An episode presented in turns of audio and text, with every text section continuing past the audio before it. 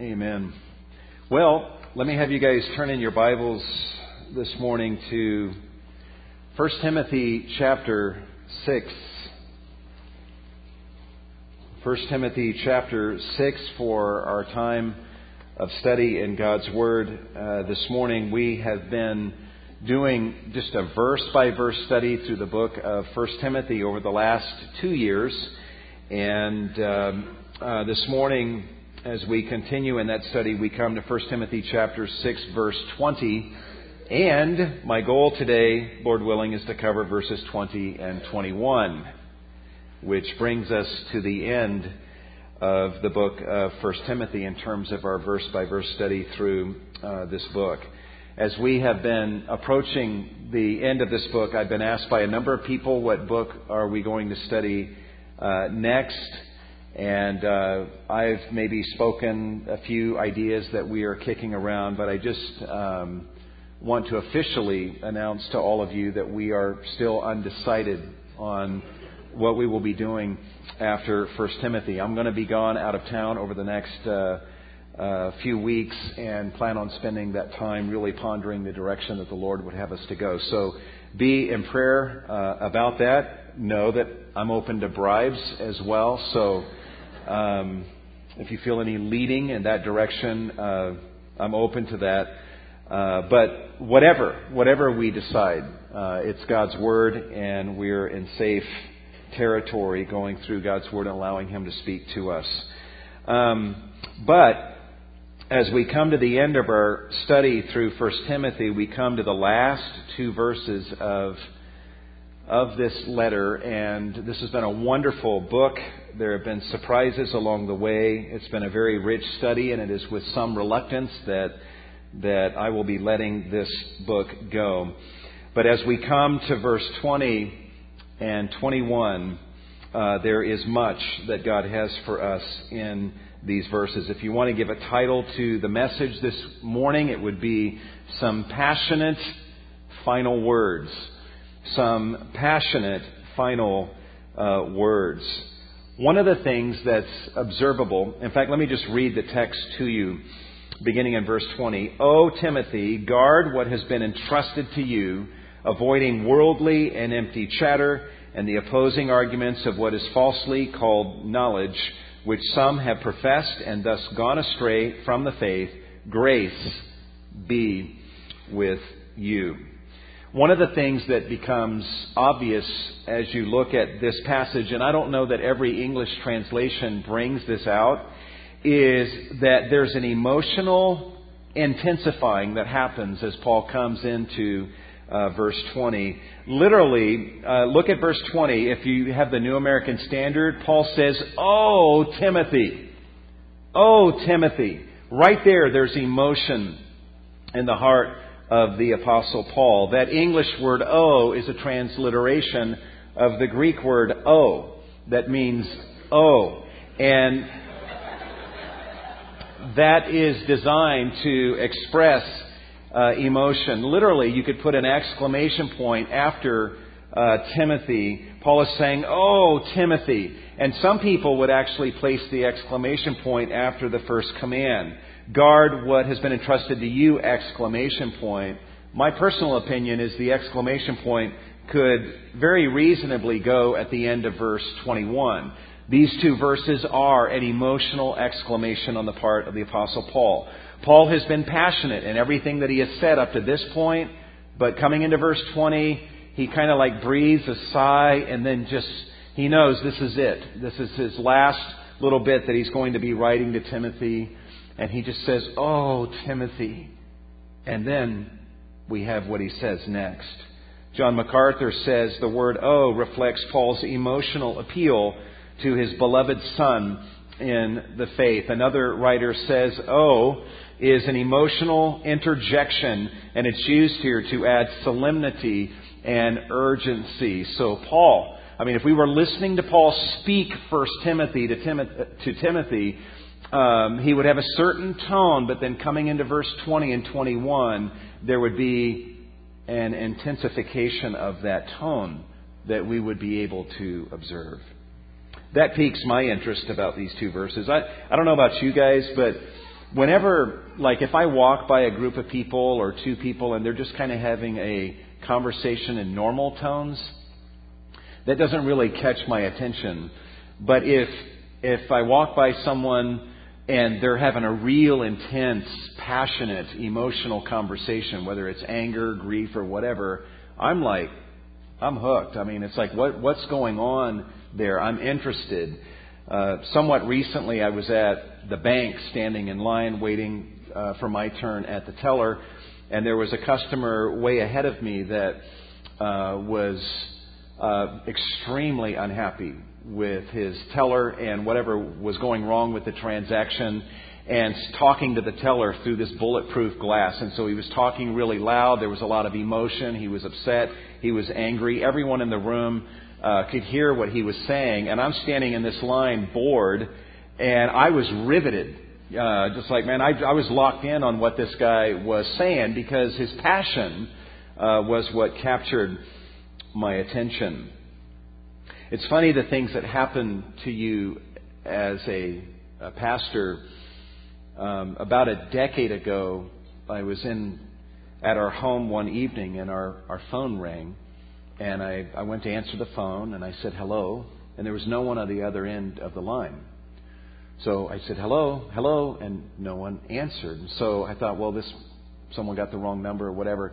But just when the thought occurred to me to hang up the phone, I, I heard some voices in the background.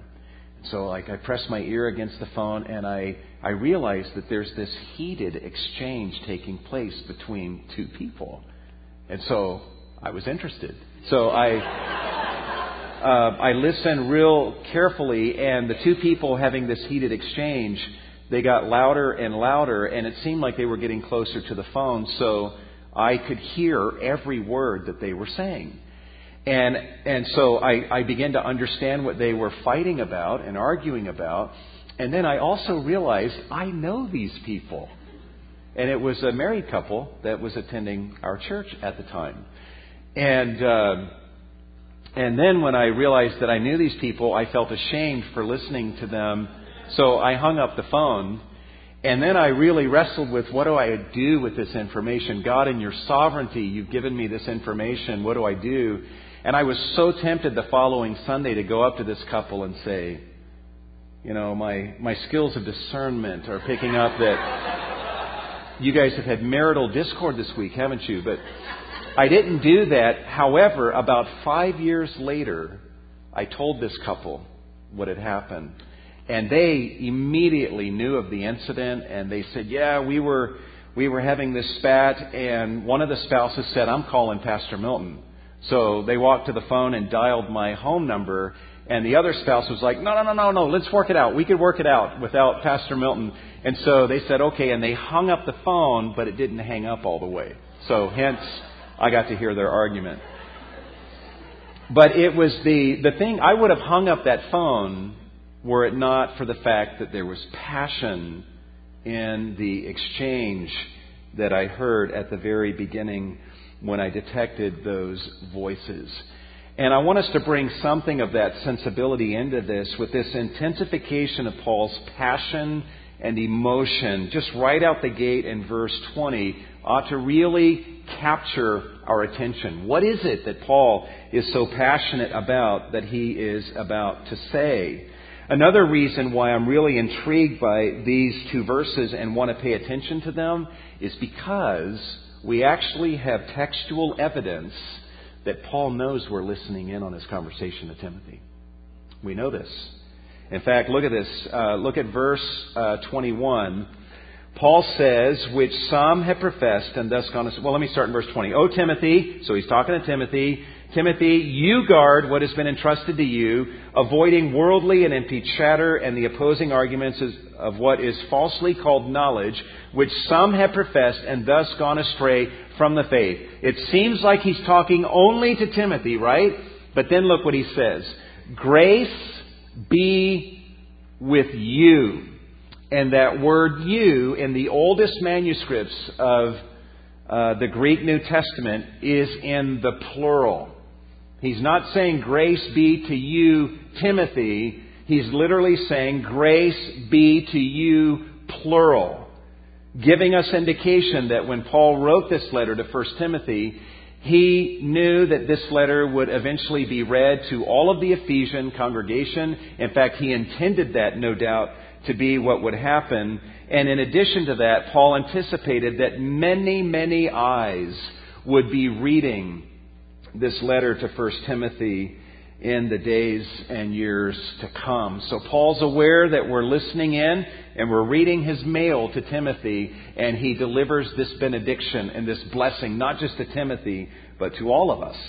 And so he knows we're listening.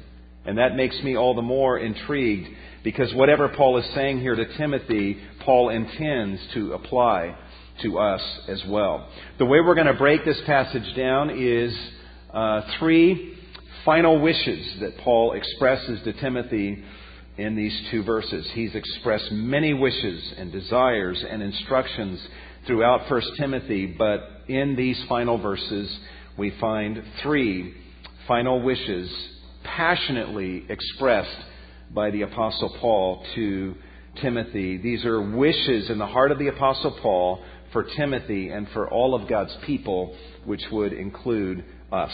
All right? Wish number one that Paul passionately desires for all of God's people is that we would guard the apostolic deposit. That we would guard the apostolic deposit. Now, I know that doesn't excite you guys. I'm sure no one got up this morning pondering the apostolic deposit. Um, but that's actually the kind of language that Paul uses here. So let's go with that. Look what he says. Oh, Timothy, verse 20. Oh, Timothy, guard what has been entrusted to you, or literally, guard the deposit. That's the command that Paul is giving expression to here. Timothy, I am laying upon you as I close this letter the responsibility to be guarding the deposit. That raises the question what is the deposit that Paul is talking about here that Timothy is supposed to guard? Well, there's various ways of looking at this. At the very least, many, many brothers who've written on this passage would suggest that at the very least, the deposit that Paul is talking about that Timothy needs to guard is the gospel deposit. Listen to what a couple writers say. The deposit is the pure faith of the gospel, the essential apostolic teaching. Another writer says, here it is clearly the gospel that is meant. There is no doubt that the reference is to the gospel in this broad sense. Paul is saying, Timothy, I have I've deposited the gospel of Jesus Christ into you, and I am commanding you to guard this deposit of the gospel into your life. Beyond that, I think we could draw the circle even wider, and that Paul is talking about all of the teaching he had given to Timothy. It's the gospel deposit, along with everything that emerges from the gospel in terms of instruction, perspective, promises, uh, and guidance and how to live. Even more broadly, for our purposes today, it's the apostolic deposit. It's essentially the contents of our New Testament that have been given to us and deposited in us by the teaching of the apostles. Other writers suggest, and I think there's validity to this, that when Paul says guard the deposit, a part of what he's thinking about is 1 Timothy. It's the contents of 1 Timothy. And Paul is essentially saying, I, in writing this letter, I've talked to you about many things. I've made a deposit into you, Timothy. And now I'm laying upon you the responsibility to go forth, having received this deposit, and to guard this deposit of the contents of what I've just given to you in this letter. Throughout 1 Timothy, we've learned many things. Paul has has deposited into us teaching about the subject of prayer and the priority of prayer. He's taught us about how men ought to behave in the church. He's taught us about women, the role of women in the household of God, and even about how women are to dress themselves. He talks about that in 1 Timothy chapter 2. He teaches Timothy and all of us about elders and what their qualifications are, deacons, what their qualifications are. He's taught Timothy in a handful of places how to conduct his life and his ministry so as to ensure salvation for himself and anyone who hears Timothy. He's taught Timothy how to apply the gospel to the care, the financial and material care of widows and also elders. And he's given Timothy instruction on how to instruct slaves with regard to their masters and how to handle uh, money and the traps that go along with the love of money. And he's also given Timothy, we've seen this in recent weeks, instruction uh, to give to those who are rich and have plenty. There's a lot that Paul has taught Timothy about that he has deposited into Timothy and now he says to Timothy, you need to guard this deposit. In other words, Timothy, it's not enough that you've simply read this letter. It's not enough simply that you've heard this. It's not enough even that you may understand this letter. You now have the responsibility to guard this letter, to guard the contents. So let's go ahead and embrace all of that. The deposit is at its core the gospel and all of the teaching of the apostles, and even more specifically, it is the contents of 1 Timothy, which does include the gospel and gospel ramifications in the lives of God's people. So Paul says, guard the deposit. So we know what the deposit is, but what does it mean for Timothy to guard the deposit? Let's look at this word for a minute. Uh, to guard, this particular word that Paul uses can have the idea of guarding something so as to protect it from corruption. It can mean to guard uh, someone so as to prevent that person being guarded from escaping. You guys know the story in Acts chapter 12 where Herod has Peter arrested and then he assigns essentially four squads, 16 soldiers to guard Peter.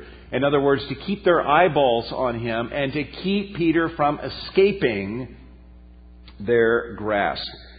Uh, on an earlier occasion, when the apostles were arrested, they escaped miraculously. And Herod's like, this is not going to happen uh, to me. And so he gets Peter arrested, and then there's 16 guards that are guarding him. By the way, does he escape?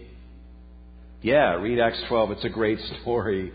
Um, he escapes.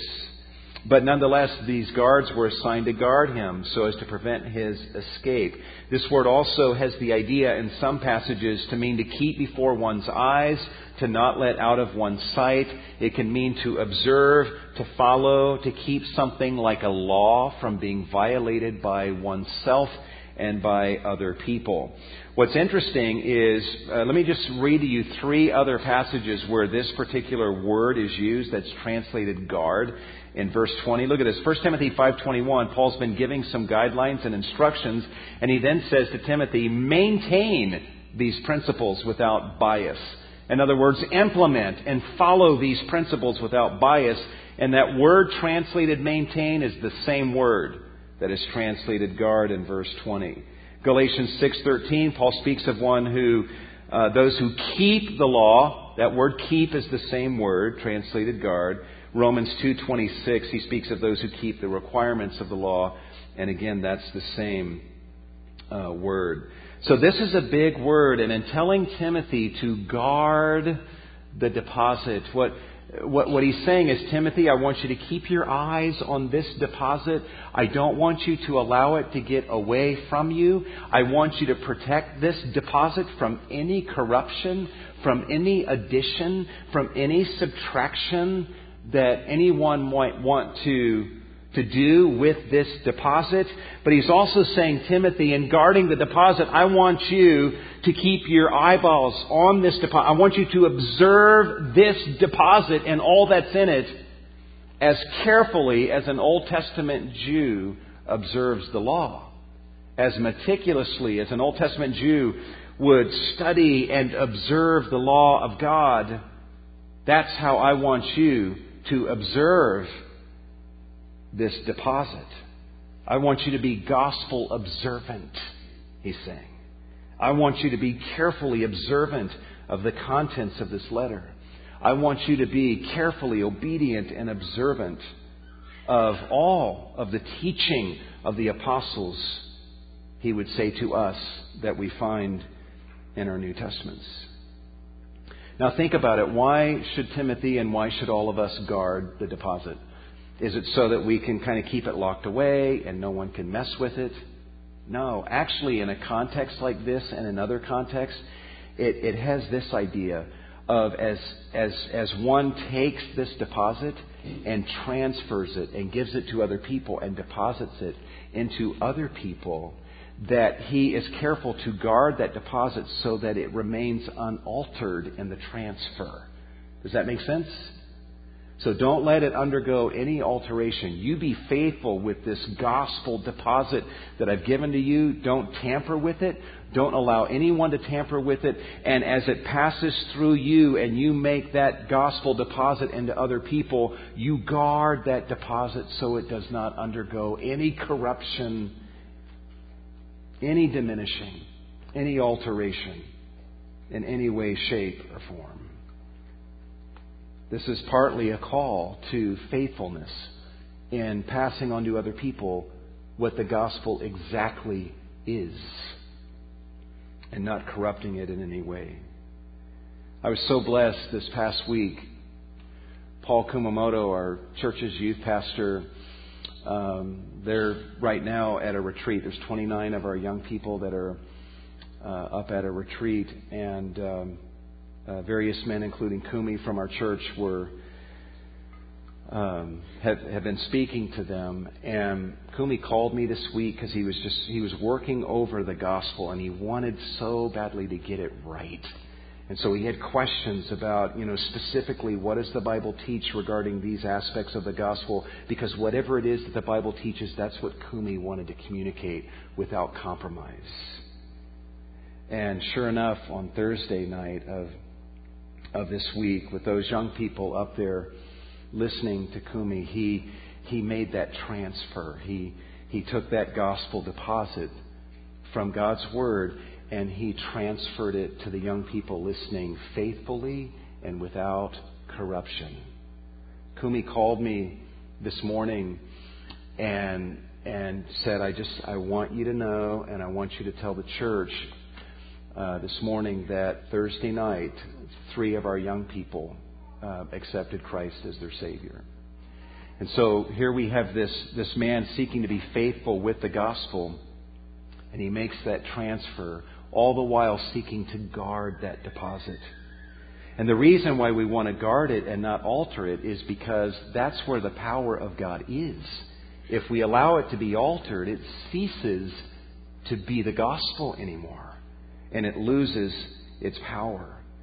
And so as we go forth, just like Timothy was being called to do in, in sharing the gospel with other people, we need to be careful that we guard that deposit, that we guard it and not allow it to undergo any change as we pass it on to other people. And even in our own lives and ministries, we are to just be gospel observant at all times as we finish our study through the book of 1 Timothy.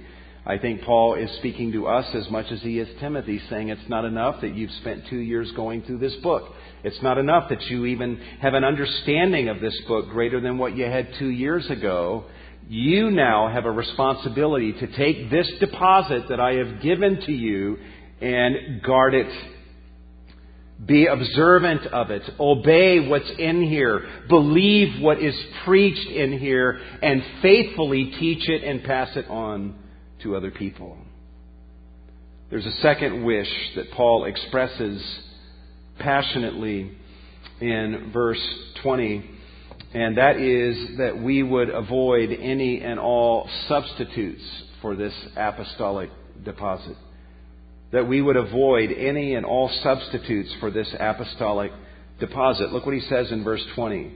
He says, Oh, Timothy, guard what has been entrusted to you. Guard the deposit.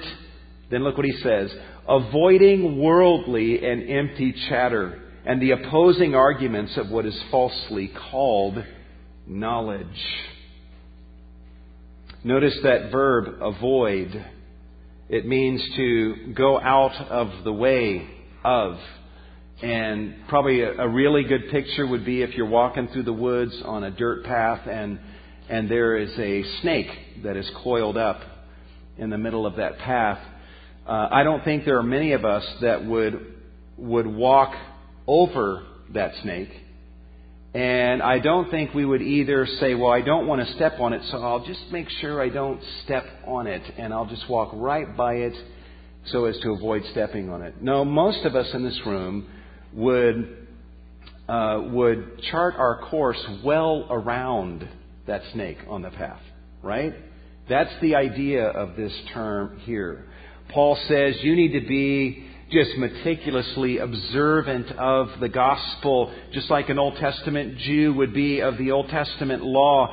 And not only that, but I want you, you know, Timothy, there's worldly chatter, there's empty chatter, there's, there's uh, arguments that oppose this gospel deposit and what I've taught you in this letter and everything else that I've taught you. And Timothy, I am I am expressing to you that you have a responsibility not just to guard the gospel deposit, but then also to chart your path well around avoiding anything that is contrary or would offer itself as a substitute for the apostolic body of teaching that I've given to you.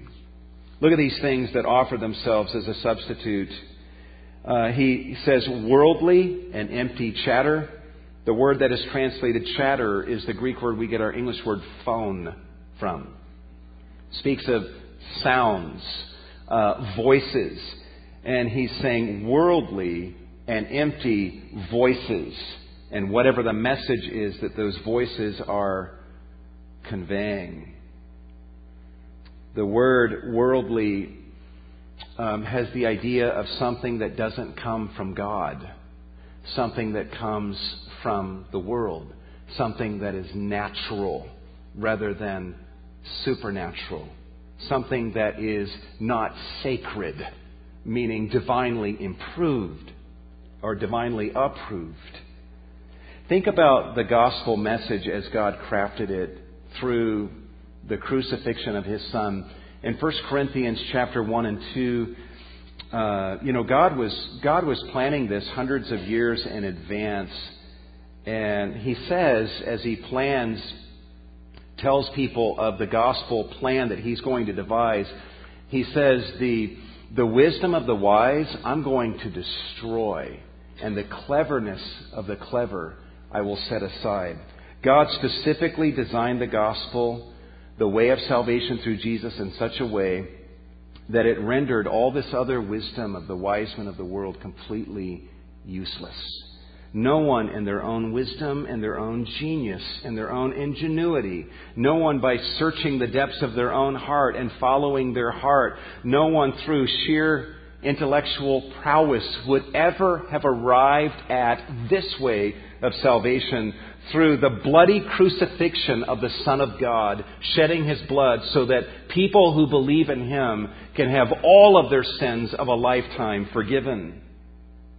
And so Paul is saying anything that does not come from God in the gospel, but it is natural, it is something to be avoided do not allow this to be a substitute. Timothy, in your ministry to God's people, don't teach God's people merely human wisdom.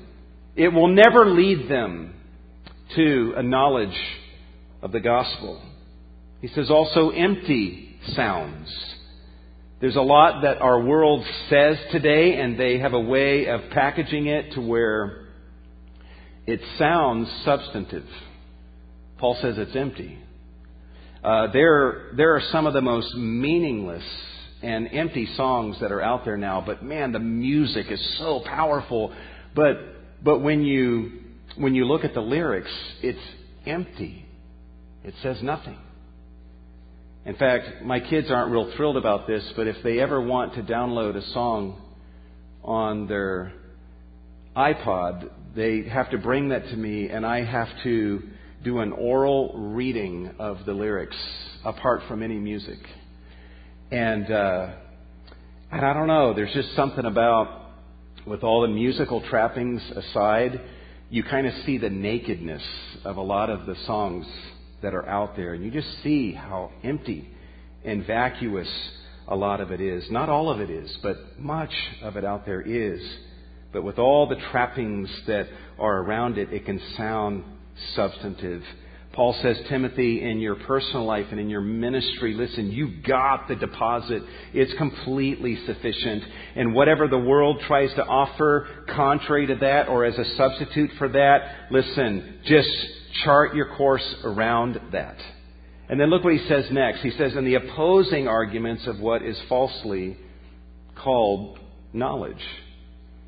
Uh, the Greek word translated opposing arguments is antithesis, from which we get what? Antithesis. Our English word antithesis is literally a transliteration of this word. And an antithesis, in this sense of the term as it's used here, is either principles and teaching that contradict the gospel or teaching and principles that are designed to replace the gospel. Sometimes influences come at us and it's an outright assault on the gospel, a, frontal attack on the gospel. And then other times there's no attack, nothing's even said about the gospel, but it is clearly offering itself as a substitute for the gospel. And he says, worldly chatter, empty chatter, the opposing arguments of what is falsely called knowledge. He's saying, Timothy, there's a lot out there that people deem to be knowledge. They call it knowledge. It looks like knowledge. Many people believe that it is knowledge, but it is pseudo knowledge. It is false knowledge. And it's not worth the gaining of it. What are some examples of this, just to maybe help us wrap our minds around what this false knowledge might look like today? Well, like I said a minute ago, there are people that um, are scholars. They have degrees by their name. They they uh, they teach in universities and graduate schools, and some of these individuals um, will outright deny some of the historical events of the gospel. They'll outright deny that the bodily resurrection of Jesus even took place. They will scoff at the gospel accounts. And then there are others who are a little bit more subtle and they'll say, no, no, no, I believe in the resurrection of Jesus. But they don't believe in the bodily resurrection of Jesus that's taught in the Gospels. They say, well, I believe that there was a spiritual resurrection of Christ that occurred in the hearts of his disciples. And it was very meaningful for them. And they just didn't know how to say that. So they just told stories about touching and feeling his body and him sitting down and eating food in front of them. That's just the only way they could know to express the fact that it was a spiritual resurrection inside of their hearts. And they belittle and patronize the gospel writers in spiritualizing the gospel accounts in this way. There are some who would seek to add to the gospel.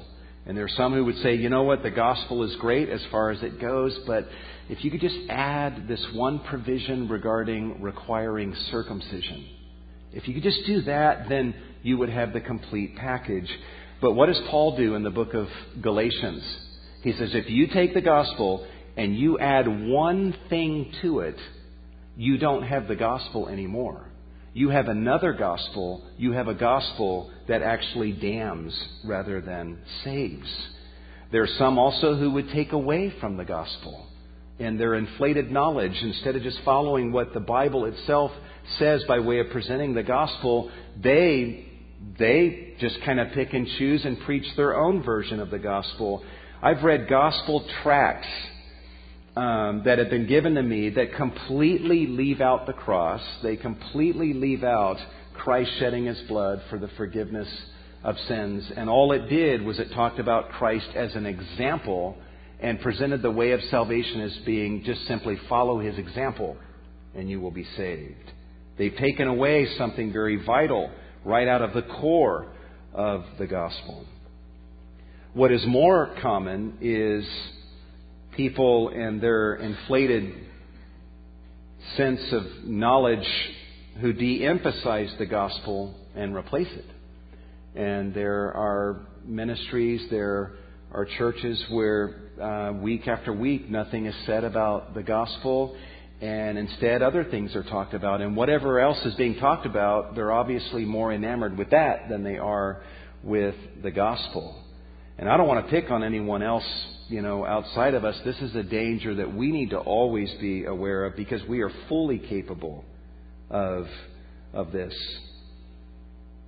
There are also ways that false knowledge manifests itself uh, in, look at this on the screen, uh, individuals changing the terminology of man's problem and hence changing the solution. One of the most uh, grandest strokes of evil genius on the part of the devil has been to get people to stop using biblical vocabulary when describing their problem.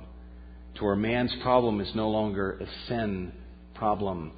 And uh, they don't use biblical terms to describe the, the acts of sin, such as lying and stealing and adultery and transgression and iniquity and rebellion against God.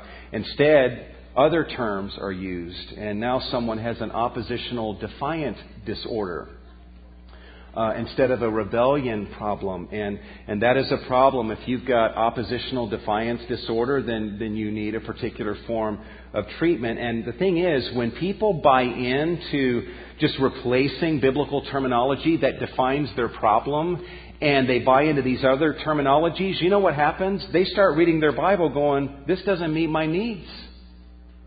This doesn't meet my needs. I mean, I guess this is fine. I don't disagree with anything, but this is just not hitting me where I'm at. Uh, my problem is codependency, and there's nothing in here to help me with my codependency problem. And I'm just challenging you guys to, to be careful about the terminology that you use, that you, that you embrace the Bible's description of what your problem is use biblical terminology because as long as you're doing that, you read the Bible and it's extremely relevant because it not only defines your problem, but it also defines your solution to that problem. Another way that false knowledge manifests itself in either replacing or denying the gospel is uh, people redefining biblical terms. Uh, there, there are pastors that I've heard. Uh, I've heard them live. I have read their books where they will talk about sin and hell. But what they mean by sin is the loss of self-esteem. They'll even give you that definition. Here's what I mean when I say sin. It is the law, it's anything that I do that robs me of my self-esteem. And here's my definition of hell. It's the eternal loss of self-esteem. So you might listen to someone like this and and man, they're using all the same terms that we are, but they don't mean the same thing that the Bible means when it uses those terms. There are others who will just outright disagree with Scripture in their arrogance. They will look at that apostolic deposit and they will study it and they just frankly disagree with it. They don't like it. Friedrich Nietzsche, the philosopher, said if you're going to read the New Testament, which is the apostolic deposit, then you need to wear gloves when reading the New Testament because the New Testament is so full of so much corruption and uncleanness that it is a defiling experience to even read it. This is a man who, in his own inflated sense of knowledge, outright disagreed with what's contained in the Bible.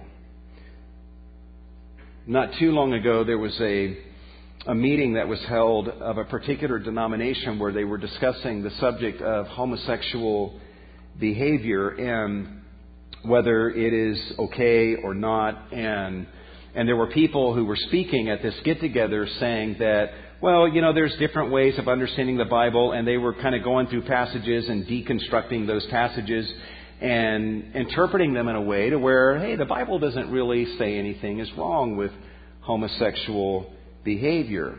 However, there was one liberal um, reverend in this gathering who, when he spoke, he said, As I read the Bible, it does criticize homosexual behavior. It clearly does say that homosexual behavior is a sin against God. So he affirmed that, but then listen to what he said. He said, however, there are times when reason and experience overrule Scripture. So he's like, I'm not going to deny it. Yeah, this, this says that it's wrong. However, this is one of those times where my reason, my knowledge, and my knowledge by experience overrule what's said in this apostolic body of truth. Even 1 Timothy, you know, part of what Paul's talking about is depositing into Timothy the contents of the book of 1 Timothy. And, and earlier in this book in chapter 2, you know, Paul says things that are very politically incorrect.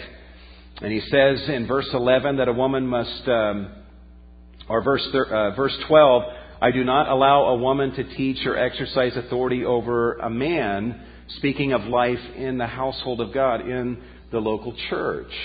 And then to argue for that principle, Paul goes back to Adam and Eve and talks about the order of their creation and so forth. And so he transcends culture in his argumentation and goes all the way back to Adam and Eve. Well, even that line of argumentation, there are scholars who uh, look at Paul's the point he makes and the arguments for it in Adam and Eve, and they say, well, we just disagree with that. Listen to this.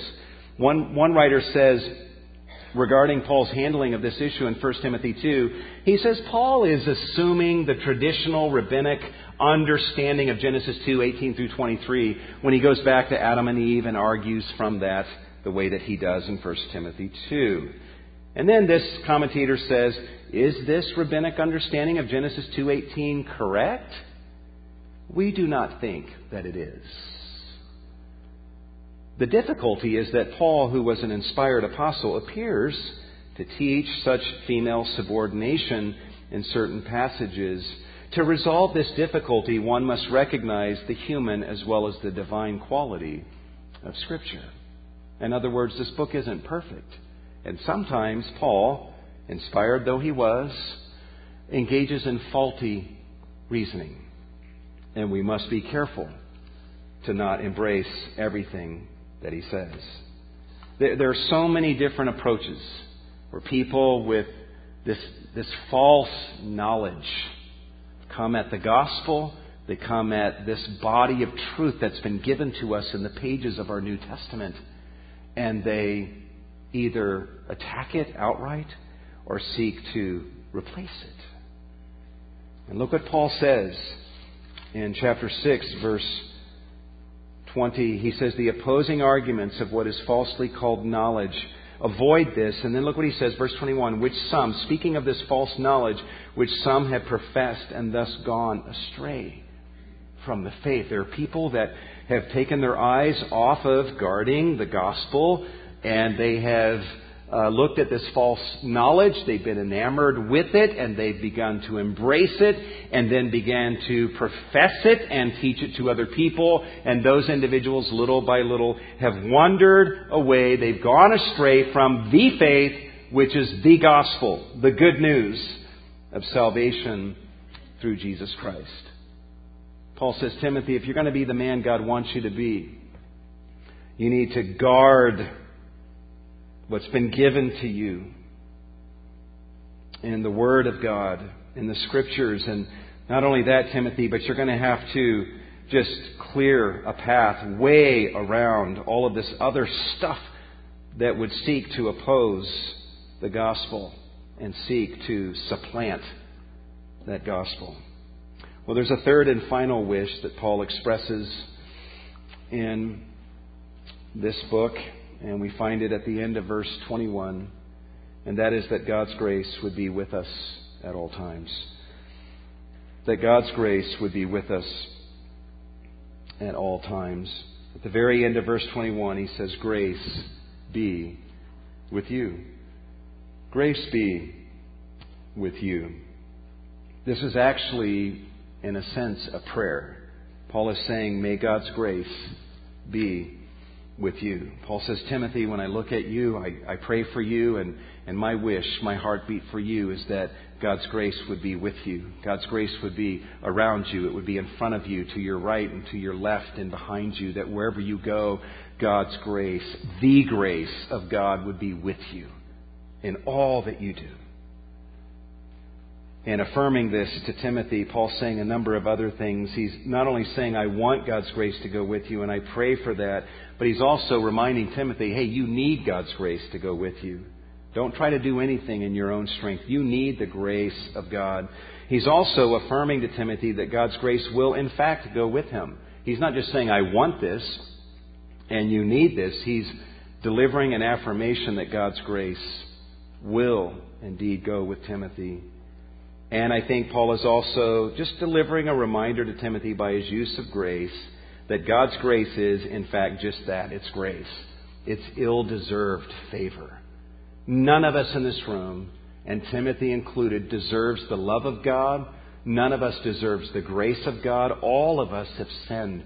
All of us have fallen short of the glory of God. We have failed in so many ways in rebelling against God.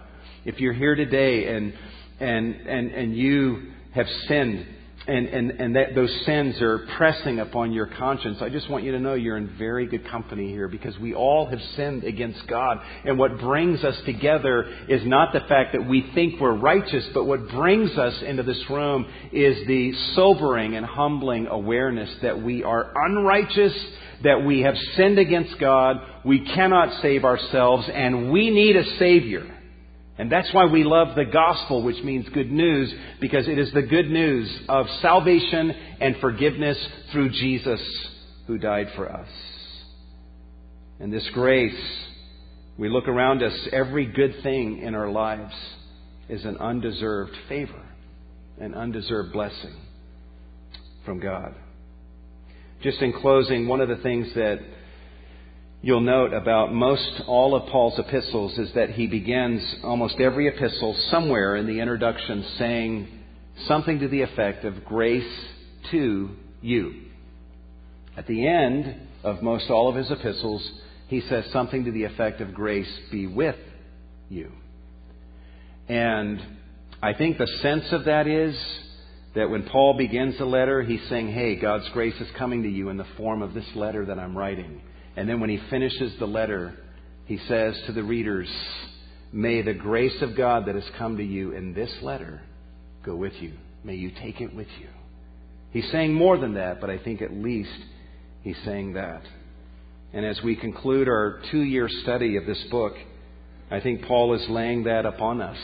God's grace has come to you in the form of this letter. And now, my prayer, Paul says, is that you will take this deposit of grace with you wherever you go. Let me ask you to bow your heads.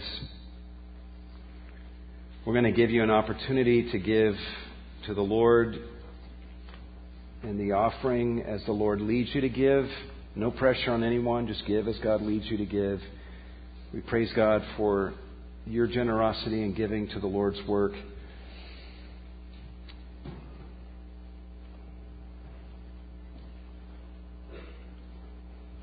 There's any uh, comments, prayer requests, praises that you have, just put those on the back of the comment cards and we'll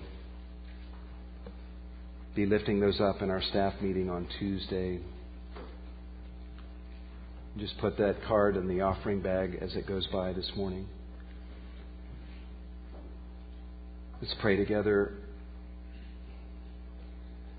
Father, we, we have such a high calling to be faithful to this. Uh, First Timothy has been such a gift to us. Your word is such a gift to us. But, but as we have received your word and deposits of your revelation, we have a responsibility to guard what we have learned, to not compromise it, to embrace it, to observe it as carefully as anyone would seek to obey anything.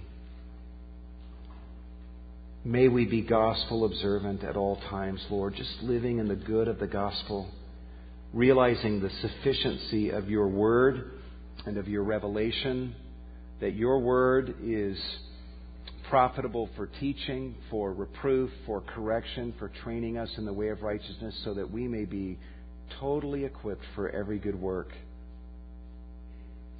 And may that be where we abide and reject the forms of false knowledge that would present themselves to us, that we would not be seduced by them, and that this grace that you have given to us in Jesus and in your word would be something that would go with us wherever we go because of your love for us and also because we want that.